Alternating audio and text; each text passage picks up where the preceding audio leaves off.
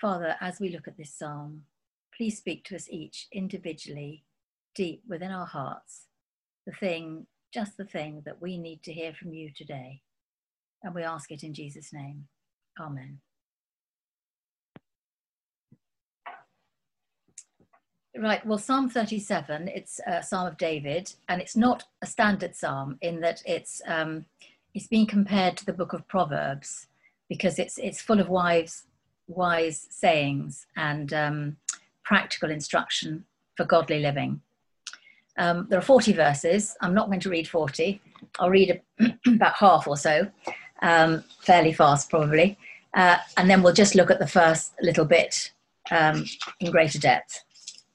So, Psalm 37 Do not fret because of those who are evil, or be envious of those who do wrong. For the grass, sorry, for like the grass, they will soon wither, like green plants, they will soon die away. Trust in the Lord and do good. Dwell in the land and enjoy safe pasture. Take delight in the Lord, and he will give you the desires of your heart. Commit your way to the Lord Trust in him, and he will do this. He will make your righteousness shine like the dawn, your vindication like the noonday sun. Be still before the Lord and wait patiently for him. Don't fret when people succeed in their ways, when they carry out their wicked schemes. Refrain from anger and turn from wrath. Don't fret, it leads only to evil. For those who are evil will be destroyed, but those who hope in the Lord will inherit the land. A little while, and the wicked will be no more. Though you look for them, they'll not be found. But the meek will inherit the land and enjoy peace and prosperity. The wicked plot against the righteous and gnash their teeth at them, but the Lord laughs at the wicked. He knows their day's coming. The wicked draw the sword and bend the bow to bring down the poor and needy, to slay those who are upright. But their swords will pierce their own hearts, and their bows will be broken. Better the little that the righteous have than the wealth of many wicked. For the power of the wicked will be broken, but the Lord upholds the righteous. The blameless spend their days under the Lord's care. Isn't that lovely? And we're blameless in Jesus. The blameless spend their days under the Lord's care, and their inheritance will endure forever. In times of disaster, they will not wither. In days of famine, they will enjoy plenty. so that's verse 19, which is sort of halfway through. Three times in the first nine verses, it says, do not, do not fret. Do not fret, do not worry, do not be anxious, do not strive, give it all to God, follow his way, live in peace, and find rest for your souls. Um, I found Tim Keller's book really helpful. I don't know if anybody's seen that before. It's um, my rock, my refuge. It's a um, a year of daily devotions in the Psalms, um, and I've I've been looking through it for this psalm.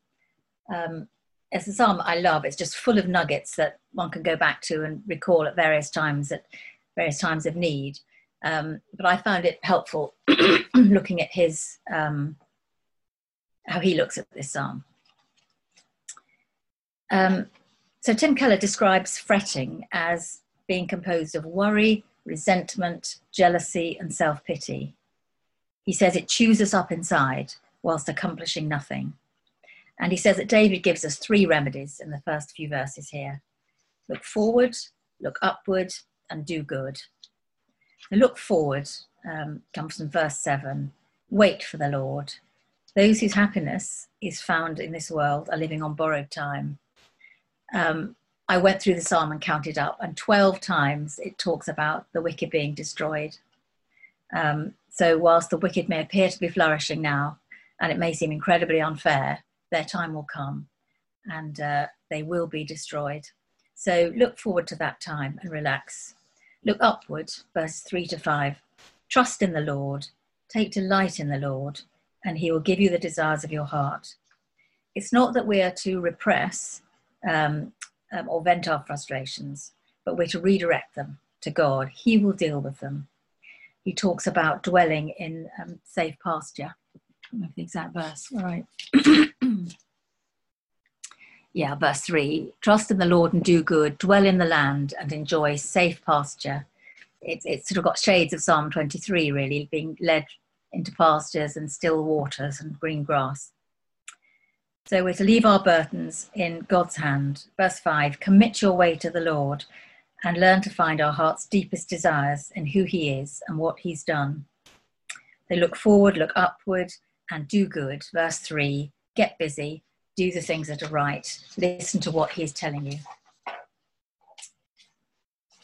Looking to verse, verses 7 onwards, um, be still before the Lord and wait patiently for Him.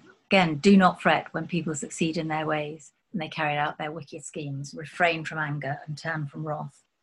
The meek will inherit the land and enjoy peace and prosperity. So, who are the meek? Well, they're those who accept God's timing. They leave vengeance and vindication to the Lord. Remember, Jesus, uh, God says, Vengeance is mine, I will repay, says the Lord. It's not for us to do anything about. We give it to Him and we trust Him. So when we see evil around us and unspeakable things being done, we trust Him. And at the moment, obviously, there's plenty to worry about. There's the pandemic and so on. There's also persecution all over the world.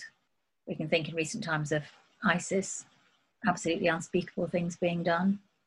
But we are to trust the Lord and commit ourselves and persecuted Christians and people around the world to Him. David says, the meek in the psalm, the meek will possess the land. But Jesus says in the Sermon on the Mount, the meek will inherit the earth. So don't fret. As Christians, we confess that we've got no power at all in ourselves to save ourselves, but we depend and rely wholly on the sheer grace of God. Jesus became meek and helpless when he arrived here as a baby and later as a sheep before his shearers was dumb, under questioning before he was crucified.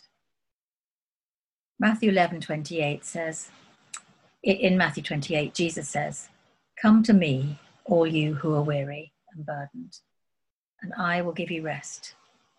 Take my yoke upon you and learn from me, for I am gentle and humble in heart and you will find rest for your souls. For my yoke is easy and my burden is light. 2 Corinthians 4 16 to 18 says this Therefore, we do not lose heart. Though outwardly we're wasting away, yet inwardly we're being renewed day by day. For our light and momentary troubles are achieving for us an eternal glory that far outweighs them all. so we fix our eyes not on what is seen, but on what is unseen, since what is seen is temporary, but what is unseen is eternal life, is, is eternal. Um, and we have been offered eternal life in Jesus. Let's pray.